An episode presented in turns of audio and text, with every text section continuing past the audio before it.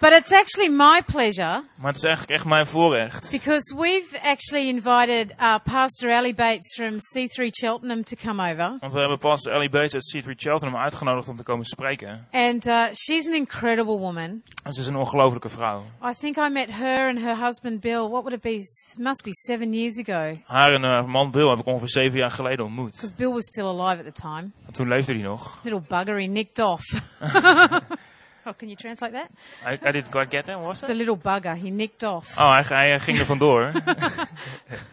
He thought he'd beat us all to the finish line, which he did. hij dacht dat hij ons allemaal eh, verslagen had naar de, naar de eindstreep. So anyway, we won't talk about that. That's sad. Maar daar gaan we niet Um, over hebben, dat is verdrietig. No, actually, he was a lovely man. But anyway, Ali has taken. They were pastoring a church in Cheltenham when Bill was alive, Zo, we waren een kerk in, eh, in Engeland aan het uh, pastoren toen hij nog leefde. and Ali very bravely put her hand up to continue pastoring that church as as a single woman after her husband's death. En Ellie was heel moedig en ze stak haar hand op toen er gevraagd werd of ze dat wilde blijven doen, dat pastor, toen de man overleden was. And uh, she's an incredibly good friend En ze is een ongelooflijk goede vriend. and an incredible woman of God En een ongelooflijke vrouw van God. with an incredible story. Met een ongelooflijk verhaal. And uh, I just, I just want us to, to stand this morning and really welcome Ali Bates to, to us this morning. Laten we gewoon staan en gewoon echt een warm welkom geven.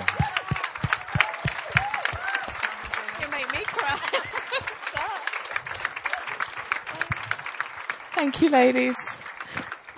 Please be seated. Thank you so much for your welcome. Dank- welcome. Dankjewel voor je welkom. It's just lovely to be here. I've been so looking forward to this. Het is so gewoon geweldig om hier te forward zijn. Ik heb hier zo naar uitgekeken. Um, and and most of all, it's it's because of coming to meet with friends again. En het is zo geweldig en- om mijn vriendinnen weer And te to meet with the wonderful women of God. Een geweldige um, vrouw van God te ontmoeten. It's just amazing what I see God doing amongst women. Uh, all over the world, God has broken through for women. Het is Our ongelooflijk om lives te are zien. so different to what they used to be. Voor wat God aan het doen is met vrouwen in hun leven. Overal op de wereld worden ze veranderd. En het is ongelooflijk te zien wat God aan het doen is in hun leven. And so I think it's our responsibility to take hold of the opportunity En ik denk that dat we have onze verantwoording is om die verantwoording vast te pakken. Die, we, die kansen die we hebben gekregen. and to make a difference. Om een verschil te maken. So I thought the best thing I could do to start with is to introduce myself. Ik denk dat het beste is te doen om te beginnen mezelf eh, voor te stellen. And I brought a few family pictures as well. Dus ik heb wat familiefoto's meegenomen. Um, so I was born and raised in the south of England. Dus ik, werd, Uh, eh, ik groeide op in Zuid-Engeland. um, I have one younger brother, En ik heb een jonge broertje. and I was brought up in church. I was brought up in a very traditional church. En ik ben opgegroeid in een hele traditionele kerk. When I was 15, God challenged my life Toen ik 15 was, daagde God me uit. and asked me whether or not my believing in Him was actually going to make any difference to anything. En toen vroeg hij of het geloven in hem ook maar een verschil zou maken. I went to church on Sundays, Op zondag ging ik naar de kerk. and then Monday to Saturday, I just lived my life the way I wanted to. En op maandag tot zaterdag leefde ik mijn leven gewoon de manier waarop ik het wou. But God took me on a journey that showed me that that wasn't good enough. En God nam me op reis en hij liet me zien dat dat niet goed genoeg And was. so at 15, I made a commitment to God that I would serve Him for the rest of my days. Dus toen ik 15 was, maakte ik een toewijding aan God hem te dienen voor de rest van mijn dagen. In the following 12 months, uh, I experienced the baptism in the Holy Spirit, In de twaalf maanden daarop uh, voer ik de doop in de Heilige Geest. which wasn't very acceptable in the church I was in. So I En dat werd destijds niet echt geaccepteerd, dus ik moest gaan. And uh, and I found myself moving into a whole new life and experience of God. En ik kwam erachter dat ik in een totaal nieuw leven en ervaring met God binnenging. Um, and then in the 12 months after that, I met my husband to be, En in de twaalf maanden daarna ontmoette ik 16. mijn man. and uh, got married to him four years later when I was 20. And I think we've got a picture of that. En vier jaar later trouwde ik met hem, There you go. toen ik twintig was. Changed shape slightly since then, but never mind. Sommige dingen veranderen, maar dat maakt niet uit. You don't have to translate everything. and um, and I had the great privilege of spending 30 great years um, with Bill. En ik heb het voorrecht gehad 30 geweldige jaren met hem door te brengen. And as Corey said, he died in 2004 at the age of 50. And I think we've got a picture of him. En hij stierf in 2004 that was- toen hij 50 was. That was taken on his 50th birthday. Toen op zijn 50ste verjaardag. I have two children, um, two grown-up children, and the next picture I think is a picture of that's my son Peter in the middle, En ik heb twee volwassen kinderen en dat is mijn zoon Peter in het midden. and my daughter Catherine on the Mijn- right, your mijn left, dochter Catherine aan de linkerkant. and this is my daughter-in-law Vicky.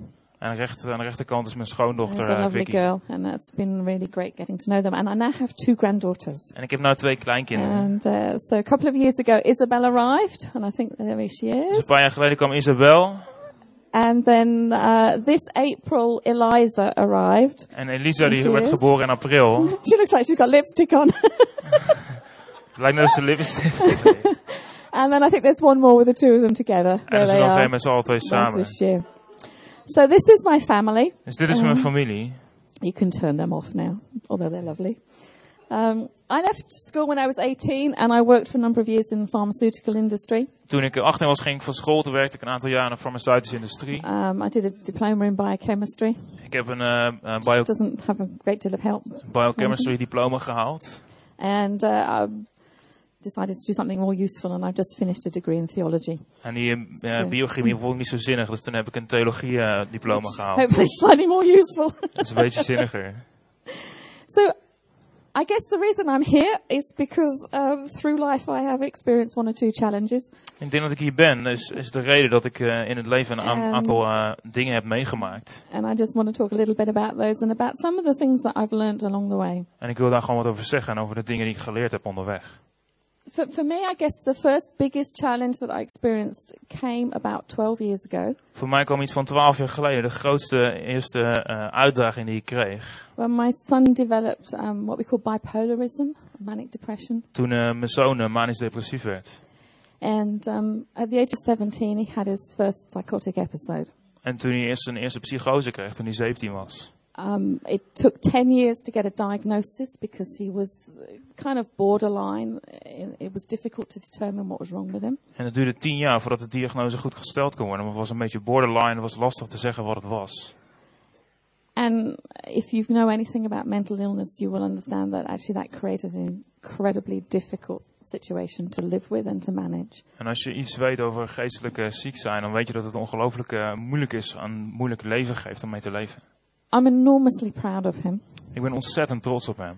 because, in spite of having to live with that for 10 years with no proper help, Want ondanks de- te leven zonder goede hulp voor 10 jaar, he held down his job, heeft hij zijn baan gehouden.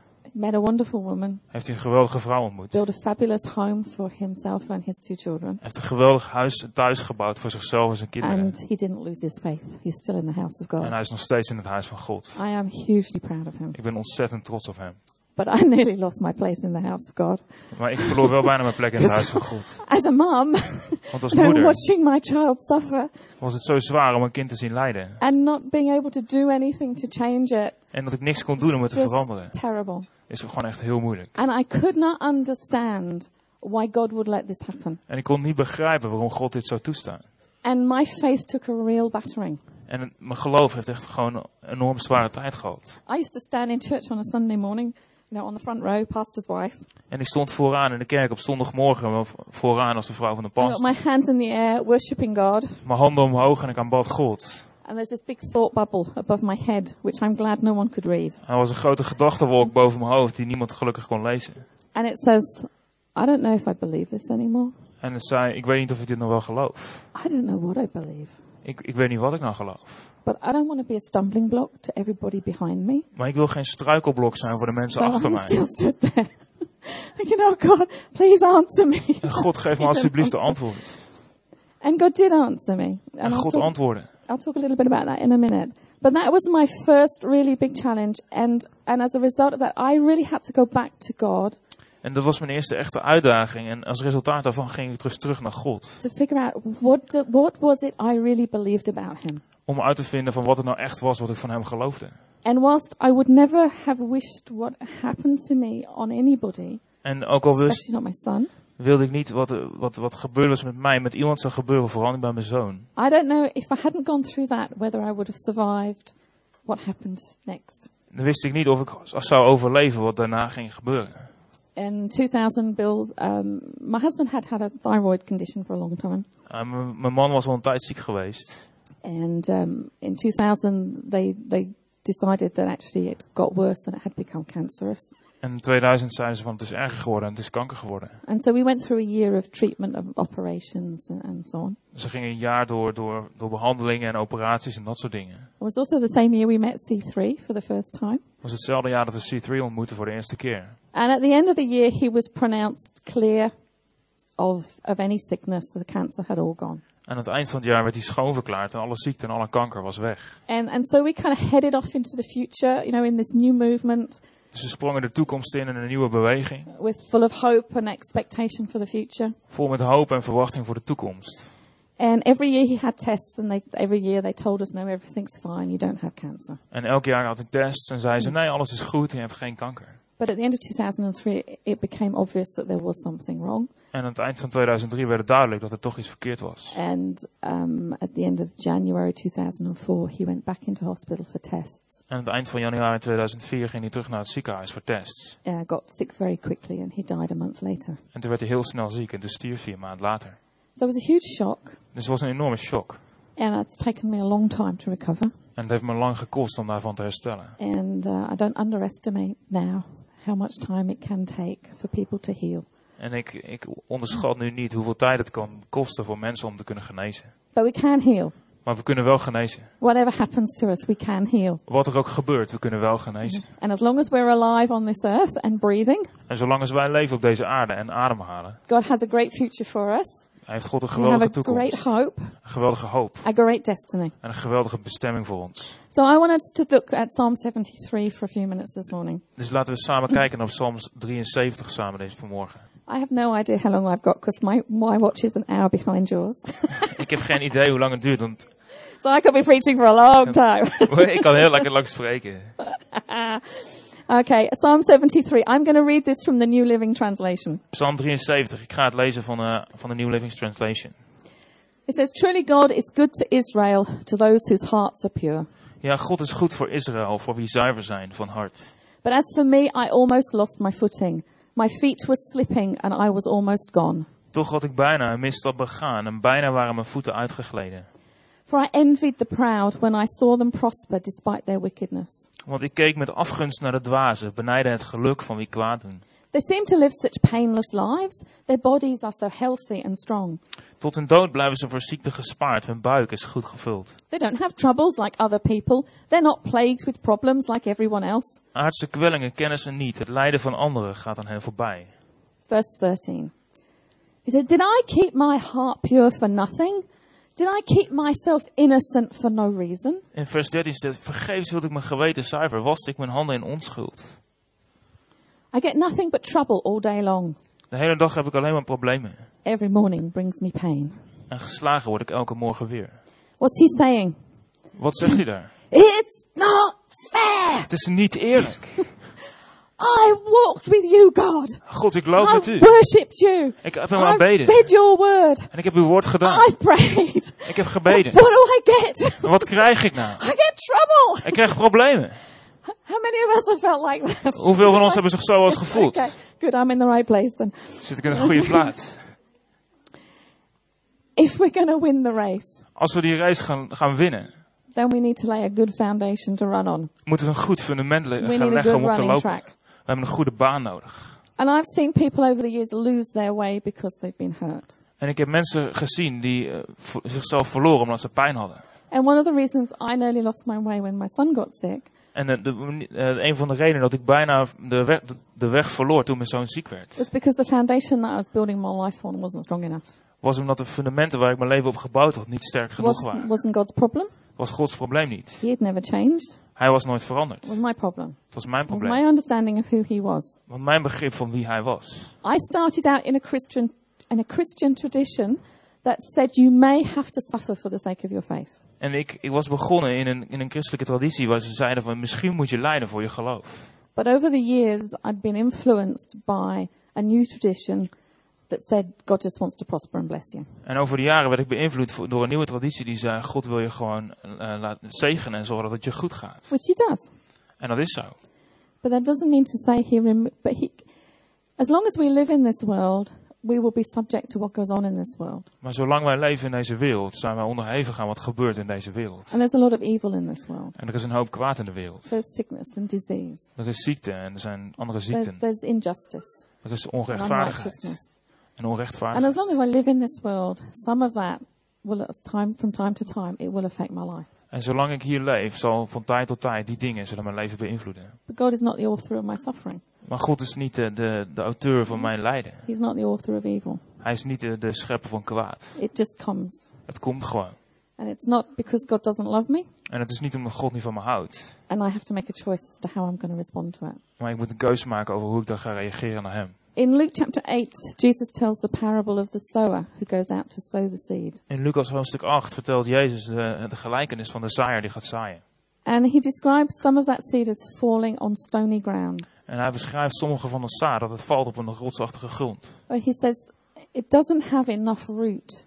En er staat, het heeft niet genoeg wortel. And when the midday sun comes up, En toen de zon kwam, it gets too hot. wordt het te warm. The plant withers and dies En dan verschrompelt de plant en sterft de because plant. it had no root in itself. Omdat er geen wortel zat in zichzelf. So we hear the word of God with joy, Dus we horen het woord van God met vreugde. but then if we don't build strong enough foundations, if we don't dig, if we don't put our roots down deep enough, En als we, we onze, don't stand when it gets hot. als we onze wortels nou niet heel diep de grond in laten gaan, kunnen we niet blijven staan wanneer de warmte en de hitte komt. Uh, I met a man earlier this year when I was on holiday. Uh, who, in the course of conversation, we got round. He um, he asked me the question, "What do you do for a living?" Eerder dit jaar ontmoette ik een man op vakantie en toen vroeg hij aan mij van, hey, eh, wat doe je eigenlijk, waar, waar, waar leef je van?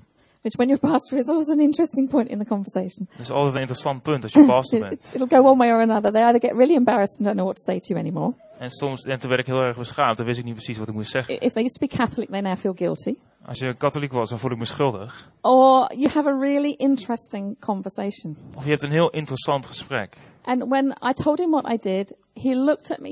It was almost like I'd slapped him. En toen, hij, toen ik vertelde wat ik deed, toen keek hij naar me alsof ik hem in zijn gezicht geslagen had. And I, what I discovered was he said, he said, I suppose you would describe me as a backslidden Christian. En toen zei hij, waarschijnlijk beschrijf je mij als een teruggevallen christen. And his story was that 10 years before, En zijn verhaal was dat tien jaar eerder he and his wife had lost a baby. had hij en zijn vrouw zijn kind verloren. And he said to me, I lived a good life. En toen zei hij, ik heb een goed leven geleefd. He said, I, I'd sought to serve God. En hij zei, ik zocht het om God te dienen. And he said, I couldn't understand why did God kill my baby? En ik kon niet begrijpen waarom God mijn kind had gedood. And for 10 years he's carried this pain. En voor tien jaar had hij die pijn gedragen. And after we talked for a while, and I kind of got to know him a bit better, En daarna praten we een beetje en toen ken ik hem, leerde ik hem een beetje beter kennen.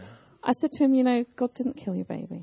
Toen zei ik, weet je, God heeft je kind niet gedood. And he looked at me, he said, I know that. En toen, en toen keek hij naar me en toen zei hij, "Ja, dat weet ik. And he said, But it's just so hard. Maar hij zei me, het is gewoon zo moeilijk. And I just, I wanted to weep for him. En ik wilde gewoon voor hem huilen. It's just so hard. Het is gewoon zo ontzettend moeilijk. But even so, we have a choice. Maar nog steeds hebben wij een keuze. And it was quite obvious to me God was after him. En het was best duidelijk voor mij dat God achter hem aan I was the fourth church minister he'd met in a year. Want ik was de vierde be- bediening uit een kerk die hij ontmoette dat jaar. God loved him. You know, God was after him. God die, die, was, die zat achter hem aan. God wanted to win him back. God die wilde hem terugwinnen. And one of the things I learned from the, my experience in, in, in the, the disappointments that I faced over my son's health En de, de teleurstellingen over mijn zoons gezondheid voor mij was that you have to put down strong foundations. was, was gewoon dat ik wist dat ik een sterk fundament neer moest leggen. Foundations of the Word of God, Fundament is het woord van God. your prayer life, Je gebedsleven, worship, aanbidding, being in the house of God. in Gods huis I, zijn. I, I desperately need others, and I need to be in the house. Ik heb echt anderen nodig en ik moet echt in het I huis zijn. can't survive this. I can't cope with this if I can't be in the house. Ik kan er niet mee omgaan als ik niet in het I, huis I, kan go zijn. to, I go to music rehearsals on a Saturday afternoon just to be in the house. Op zondagmiddag ga ik naar de muziekuefening en de just to stand there when they're practicing and worship God. Gewoon om in het huis te zijn en God te I kunnen get there aanbidden. early on a Sunday just to be there in the house and worship God. En ik ga gewoon vroeg op zondag naar de kerk om God te kunnen Without aanbidden. that, I can't manage. Want zonder kan ik het gewoon niet. I need the fellowship of the Holy Spirit all the time. Ik heb de hele tijd de Heilige Geest nodig. And the psalmist goes on and he says this. He said, If I had really spoken this way to others, En de psalmist gaat verder en hij zegt, als ik echt zo gesproken heb naar- als anderen, I would have been a traitor to your people. had ik een verrader geweest naar uw mensen. So I try to understand why the wicked prosper. But what a difficult task it is. Dus ik probeer te, begrijpen waarom de, waarom de kwaden zo, zo voorspoedig zijn. Maar hoe moeilijk is dat? Then I went into your sanctuary, O God, En toen ging ik uw huis binnen, oh God. and I finally understood the destiny of the wicked. En uiteindelijk begreep ik de bestemming van de goddeloze. I love the fact that even though the psalmist has got to a place where he says, Okay, I went into God's house and now I get it. Now I understand. En ik hou van het feit dat die psalmist Gods huis binnengaat en zegt, nu begrijp ik het. He doesn't go back and rub out the first 14 verses he's written Hij gaat niet terug en gaat hij niet alles uitwissen, with die eerste his 14 versen. complaining and his arguing Al zijn klagen en alles wat hij gezegd heeft. shaking his fist in God's face. En dat hij zijn vuist naar Gods gezicht heeft gezwaaid. And God leaves all that stuff in there because he knows that's how we feel. En God laat het gewoon staan, want hij weet dat we ons zo voelen. I've shaken my fist in God's face. Ik heb mijn vuist naar God gezwaaid. I've been really angry with him at times over my husband's death. Ik ben heel boos geweest omdat mijn man gestorven is. I don't want to be angry with him, Ik wil niet boos zijn met hem, but it hurts. maar het doet gewoon zo pijn. And somehow I've got to let that out. En ik moet het gewoon toch kwijt. And so God cops it, you know. En God die slikt dat gewoon. To go somewhere. Het moet ergens zijn. So when you read the book of Job and you read Ecclesiastes and you read the Psalms, Dus als je Job leest en Prediker en de psalmen. you you you read the real life stories of people who are going through difficulty, Dan lees je de echte levensverhalen van mensen die door een moeilijke tijd heen gaan. who come to the conclusion sometimes that life just doesn't make any sense. Die gewoon soms tot de conclusie komen dat het leven soms gewoon helemaal It is so niet hard klopt. to understand. Dat het zo moeilijk is om te begrijpen. But what he says here, he says, when I finally understood the destiny of the wicked, Wat hij hier zegt van uiteindelijk begreep ik de bestemming van de goddeloze. is that God is going to bring a day of judgment. Is dat God een dag van oordeel gaat brengen. Everything that is wrong En will be alles judged. dat verkeerd is, zal geoordeeld worden. That the wicked won't get away with it. Dat de goddelozen er niet mee wegkomen. And one of the other things that I've discovered in this is just how important keeping the finishing line in view is. En een van de dingen die ik heb onthouden is hoe belangrijk het is om die finishline in, in oog te houden. Corey made a joke about my husband's, you know, he's already passed it, crossed Corey- it before me. Maakte een grapje over mijn man dat hij al weg was. But I've discovered just how important it is to keep that in view. Maar ik kom erachter hoe belangrijk het is om dat gewoon in gedachten te blijven And I houden. think when you're young, it's kind of, eh, I mean, you don't think about the end of life, do you? Because you're too busy living it. En als je jong bent, dan denk je niet na over het eind van het leven. Want je bent gewoon te druk met lekker het leven te leven. But when I, when I was a teenager, I was in a church where we often heard preaching about heaven. Want toen ik tiener was, was ik in een kerk waar we vaak hoorden dat mensen spraken over de hemel. We sang songs about heaven. We zongen liederen over de hemel.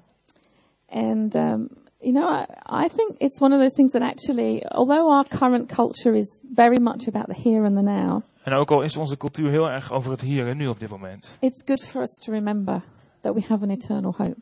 Het is goed om, om te herinneren dat we een eeuwige hoop hebben. And when life is difficult, it's even more important that we hold on to it. En dat wanneer het leven moeilijk is, het is nog, nog belangrijker is dat we daaraan vasthouden. You know, the, the Negro slaves sang their spiritual songs. De negen slaven die zongen hun spirituele liederen, They were all about liederen. heaven, Ze gingen over de hemel. all about the glory that was to come, Ze gingen over de glorie die komen zou. the eternal hope they had because they didn't have any hope. De eeuwige hoop die ze hadden, want op dat moment hadden ze gewoon geen hoop. And I love this. This has become one of my favorite scriptures. En dit is een van mijn favoriete teksten geworden. Is 2 Corinthians 4 verses 17 and 18. Is 2 Korinthe 4 vers 17 en 18. And I'm going to read it again from the New Living Translation. En ik ga het weer lezen uit, het, eh, uit de New Living Translation.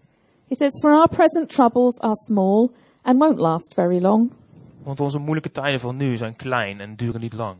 yet they produce for us a glory that vastly outweighs them and will last forever. Want ze geven, maar ze geven ons een glorie die veel groter is en eeuwig zal duren. So we don't look at the troubles we can see now. Dus we kijken niet naar de problemen die we nu kunnen zien. Rather, we fix our gaze on things that cannot be seen. Maar we, we richten onze blik op de dingen die niet gezien kunnen worden. For the things we see now will soon be gone, Want de dingen die we nu kunnen zien, zullen binnenkort weg zijn. but the things we cannot see will last forever. Maar de dingen die we niet kunnen zien, zullen voor eeuwig duren. The promise of the psalm is that God will one day deal with evil.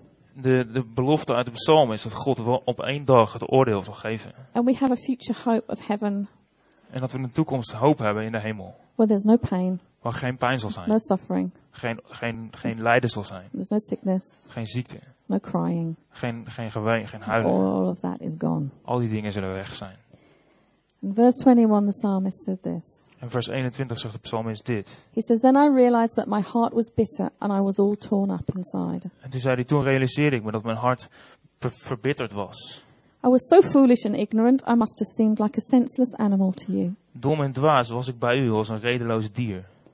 Yet I still belong to you. Maar nu weet ik mij altijd bij u. You hold my right hand. U houdt mij aan de hand. You guide me with your counsel, leading me to a glorious destiny. En leidt mij volgens uw plan. Whom have I in heaven but you?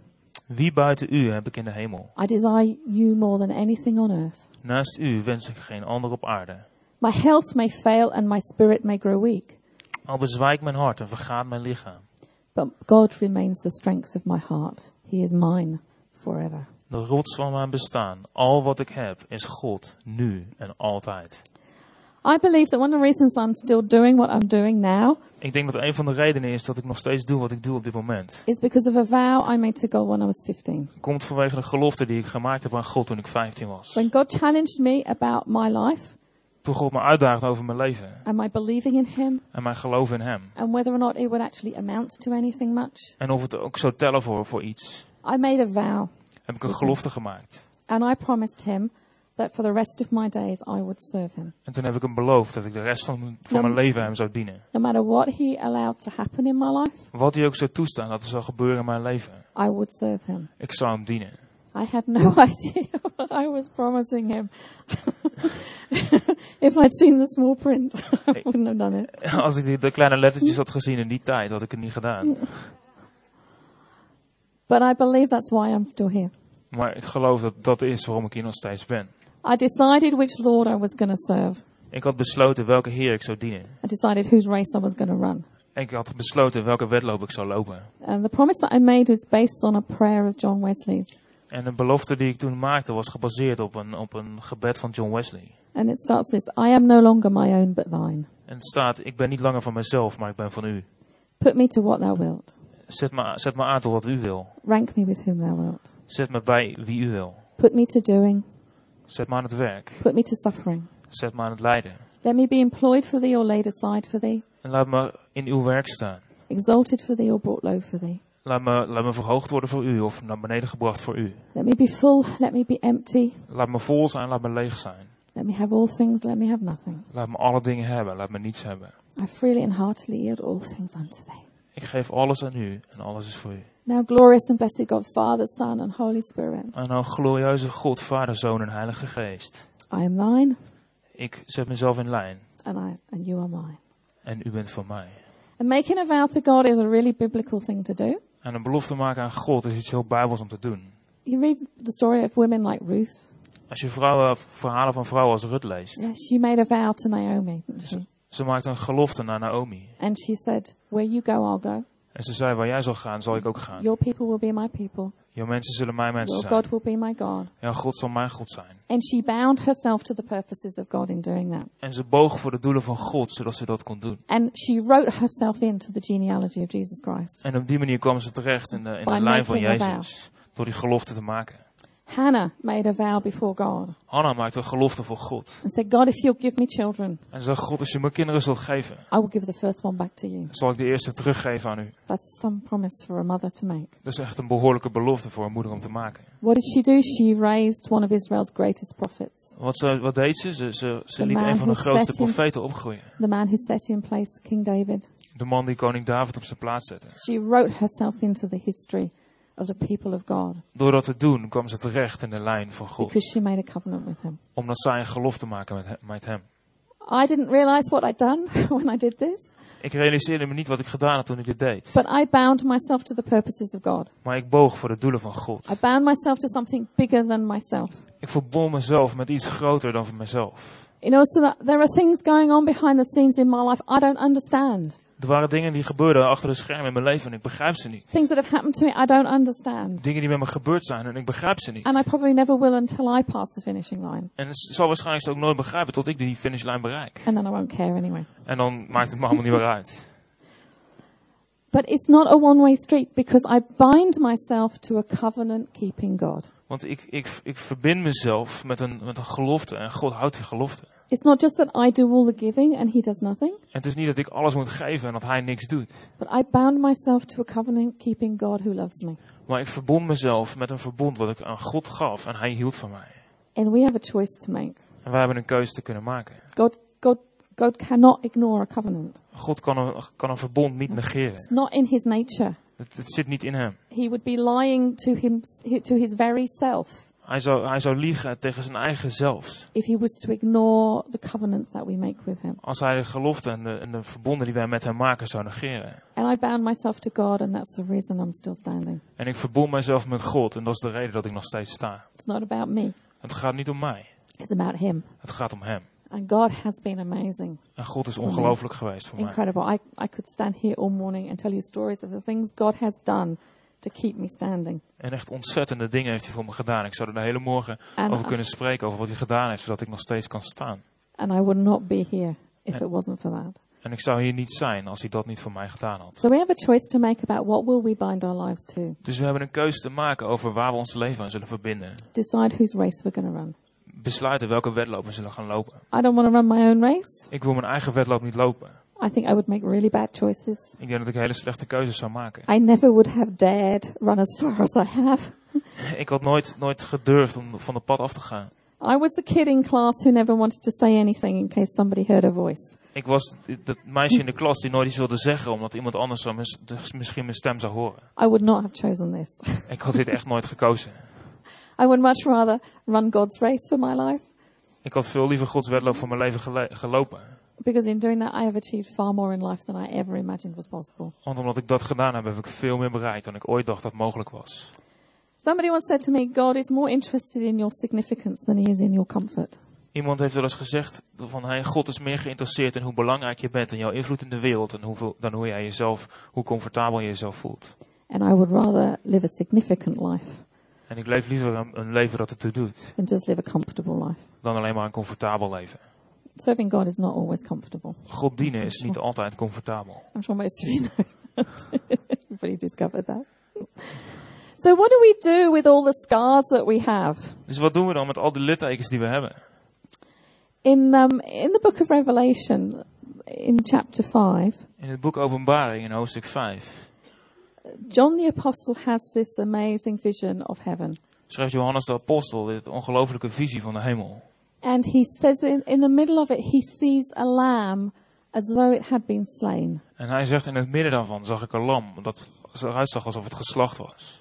And one of our most famous preachers, um, C.H. Spurgeon, was preaching on this. En een van onze meest, meest bekende sprekers, eh, C.S. Spurgeon, die sprak hierover. And he asked this question What are those wounds doing in glory? En hij stelde die vraag van wat doen die wonden in glorie? In a place of beauty, In een plaats van, van, van pracht, in a place where there is no pain, no suffering, no death. in een plaats van schoonheid zonder lijden of pijn of dood. He said, What are those wounds doing in glory? Wat doen die wonden daar in die glorie? And he answered his own question. En toen gaf hij een antwoord op zijn eigen vraag. He said, Those wounds are his glory. En hij zei, die wonden, die zijn zijn glorie. And we have a choice to make. Will our wounds knock us out, Wij hebben een keuze die we kunnen maken. Slaan onze wonden ons uit de race? or will our wounds become our glory? Of zullen die wonden onze glorie worden? My heart's cry is that the things that I've gone through become healing for other people. Mijn hartekreet is dat de dingen waar ik doorheen ben gegaan genezing zijn voor anderen. No, I have to let the wounds heal. Nou, ik moet die wonden laten genezen. I have to let the scars form. Ik moet die, die littekens laten vormen. But they can either be the wounds and the scars that knock me out, Maar ze kunnen de wonden en de, en de, en de littekens zijn die me uit de race slaan. Or they become the battle scars of a champion. Of ze worden de, de, de gevechtslittekens van een kampioen. You're going to be a warrior or a wimp. Ik kan, een, ik, kan, ik kan een held zijn of een watje. And it's our choice. En dat is onze keus. Yeah? Every step of the way, I know I could have said, No, God, I'm sorry, this is just too hard. I can't do it. Elke stap die ik zette had ik kunnen zeggen, God nee, dit is te moeilijk, ik kan het niet. But I want the wounds that I've experienced and I want the wounds that you've experienced in life to become those things that actually make us stronger. Maar ik wilde de wonden die jij en ik ervaren in het leven, de wonden zijn die ons sterker maken. And I know there are some scars will always ache. En sommige wonden zullen altijd pijn blijven doen. You know, there's always going to be regrets, Er zal altijd spijt blijven. maybe disappointments, Misschien, misschien teleurstelling.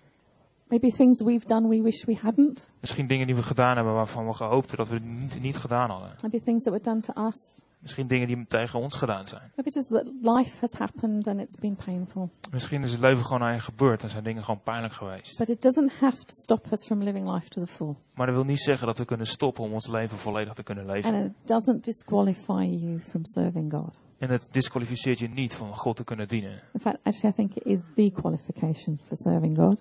Want ik denk dat het juist de kwalificatie is om God te kunnen You dienen. don't seem to get very far before you have to learn a few hard lessons. Je lijkt niet veel ver te komen, heel ver te komen, zonder dat je eerst een paar goede lessen moet leren. But I do meet people from time to time who are waiting for all of life to be perfect Want ik wacht, before they'll do anything. soms ontmoet ik mensen die wachten tot de perfecte omstandigheden voordat ze iets gaan doen. But Paul reminds us we have this treasure in an earthen vessel. Want, maar Paulus die leert ons dat wij een schat hebben in aarde vaten. So the excellence of the glory is his and not mine. Dus het geweldige van de glorie is aan hem en niet aan mij. Don't don't wait until you've got all of life together. Wacht niet tot heel je leven precies klopt. Make a decision. Neem een beslissing. Yeah, make your vow. Maak je gelofte. Make a covenant with him. Maak een verbond met hem. Decide whose race you're going to run. Beslis welke wedloop je zult gaan And just lopen. go for it full on. En ga er gewoon compleet voor.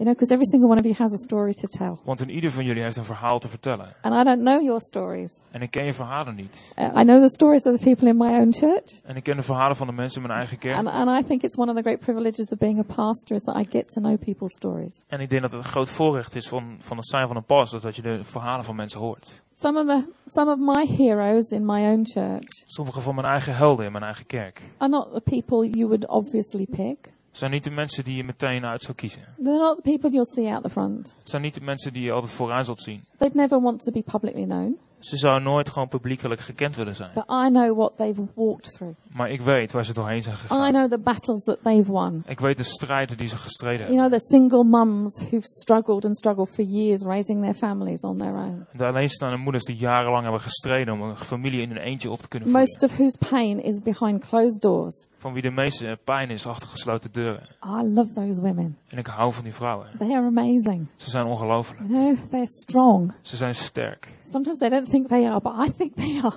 Soms denken ze niet dat ze het zijn, maar ik denk echt dat ze het zijn. Ongelooflijk.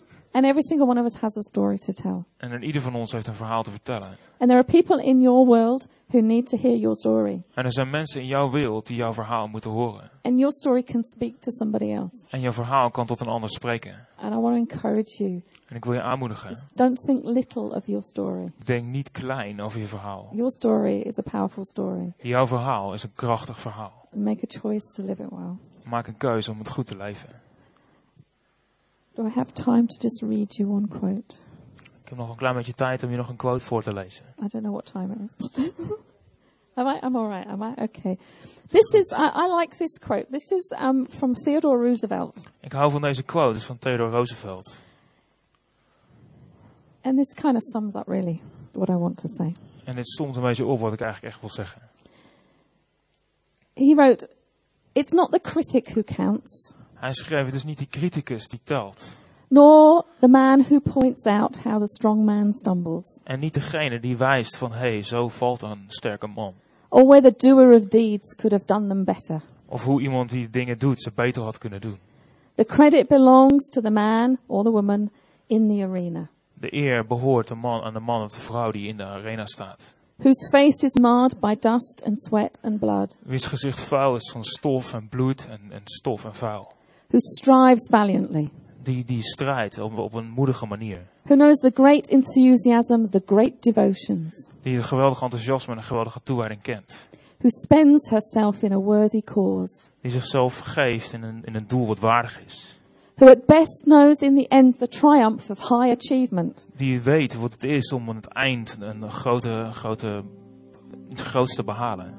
and who at worst, if she fails, at least fails while daring greatly. En degene die, die weet dat wanneer ze faalt, ze in ieder geval zal falen wanneer ze gewoon hard gestreden heeft. So that her place shall never be with those cold and timid souls Zodat haar plaats nooit zal zijn met de koude en timide zielen. Who have never known neither victory nor defeat. Die nooit victorie of verslagenheid hebben gekend. We have one life to live. We hebben één leven te leven. And if anything, if there's anything I've learned out of my husband's death, En als er maar iets is wat ik geleerd heb uit de dood van mijn man, it's very short. dan is dat het heel kort is. And we want to make every day count. En we moeten elke dag laten tellen. And so I want to encourage you this morning, no matter what you've gone through in life, En ik wil je vanmorgen aanmoedigen, wat, wat je ook meegemaakt hebt in het leven. well, no matter what you may think of yourself, Wat je ook van jezelf denkt. you know, God can take us where we are Weet je gewoon dat God je kan nemen waar we zijn. if we just walk with Him. Als we gewoon met hem wandelen. And Yet you are still my God. En te zeggen nog I steeds, still belong to you. bent u mijn God en ik hoor nog steeds You bij u. hold my right hand. U houdt mijn hand vast. He's never let go. Hij laat nooit los. He's never let go of me.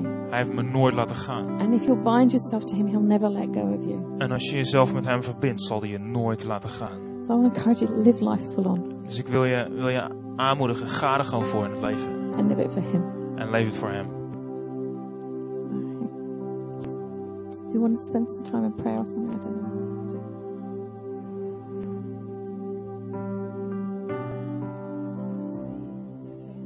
Um, that's an incredible story. Wat een ongelooflijk verhaal. But you know, I think there are stories that each and every one of us in this room carry that uh, that story touched our heart. En ik denk dat er verhalen zijn die in ieder van ons dragen in deze ruimte. En dat verhaal raakt ons hart. Um, look, I actually, I've Ellie is here to pray for people. Weet je, Ellie is hier ook om voor mensen te bidden. But before we do that, I just, I just really want to take up an offering for Ellie this morning. En voordat we dat doen, wil ik echt gewoon echt graag een offer ophalen So voor there haar. are some Mukta cards on your um, on your table, Dus er liggen wat machtigingskaartjes op je tafel. or uh, you know, and and honestly, Ellie um, has given up her weekend to come here this morning. En eerlijk waar, Ellie heeft haar weekend opgegeven zodat ze hier kon zijn vanmorgen. And uh, the story she's told us is is um, is not a story she made up. You know, like on Friday afternoon, so she could tell you something nice today. En het verhaal wat ze verteld heeft, is niet een verhaal wat ze vrijdagmiddag even bedacht heeft zodat ze vandaag wat leuks kon vertellen. It's uh, it's a life lived. Het is een leven dat geleefd is. And it's a life lived that has uh, decided to stay founded in God. En het is een leven dat geleefd is en besloten heeft om in God gefunde- gefundeerd te blijven. So um, I'll just give you a minute to to um, get your offering together. Dus ik wil je gewoon een minuut geven om je offer te pakken. And um, and then while we're taking up the we'll take up the offering. En terwijl we het offer ophalen, Um, but then honestly, girls, if there's any of you that would like Ali to pray for you, dus nog meiden, als er iemand is die wil dat Ellie voor je bidt, um, after your offering's been taken up, nadat het offer opgehaald is, there's there's room over here. So come down the front over here. er is nog ruimte hier vooraan, dus kom gewoon hier naartoe vooraan. And uh, Ali is here to pray for you. En dan wil Ellie voor je bidden. Lisby and I'll hang around this area as well. Lesbie en ik zullen hier ook in de buurt blijven. And um, honestly, this is a woman who's got a touch of God on her world. En echt waar, dit is een vrouw die een aanraking van God heeft op haar wereld. And you know, th- there's there's an anointing in this place this And I- morning. Er is een salving in deze plaats vanmorgen. So um, um, also, uh, so I'll sort of close the meeting from taking up the offering. Dus ik zal de, de bijeenkomst sluiten na het ophalen van het offer. Um, if we can just begin to take up that offering, that'd be great. Als we dat gewoon kunnen ophalen, zou geweldig zijn. Um, I think there's more tea and coffee. So is there more? Oh, there's just food on the tables. There's no more tea and coffee. It's sorry. Er is nog wat over. lekkers te eten op tafel, er is geen koffie en thee meer. And um, but uh, so eat up all the food, girls. Please don't go home hungry. Dus eh, eet, gewoon alles, eet gewoon lekker alles op, we gaan niet hongerig naar We would huis. hate you to go home hungry. Je moet echt niet hongerig naar huis gaan. So um, um, and uh, honestly, we're back in here for church tomorrow morning at 10 and 12 o'clock. Morgenochtend zijn we hier weer om 10 uur en 12 uur. And Ali will be talking a little bit through the service tomorrow. So she, she's not preaching, but she'll be. Uh, Steve will be doing some stuff with her. En Ellie zal morgen ook in de dienst zijn en ze gaat niet spreken, maar Steve zal ook wat dingen met haar doen. So if you've got a friend that should have been here this morning, ring them up and tell them to come to church tomorrow morning. Dus als je een vriendin hebt die hier vandaag had moeten zijn, bel ze op en zeg dat ze morgen naar de kerk komt. And uh, have an incredible day. En heb een ongelofelijke dag. It's beautiful weather. Het is prachtig You weer. can go sit in the square with your friends and have another coffee, Ga lekker op het pleintje zitten met je vriendinnen en drink nog een kopje koffie. or retail therapy as we call it, shop. Of ga lekker winkelen. And, Retailtherapie. um, and um, but honestly, if you would like prayer, now is the time. Maar als je gebed wil, nu is de tijd. Um, I invite you to come forward, and um, and you know, Ali is available for, for prayer. Ik wil je uitnodigen naar voren te komen en Ellie is beschikbaar om het voor je te bidden. Thanks, girls. Dankjewel meiden.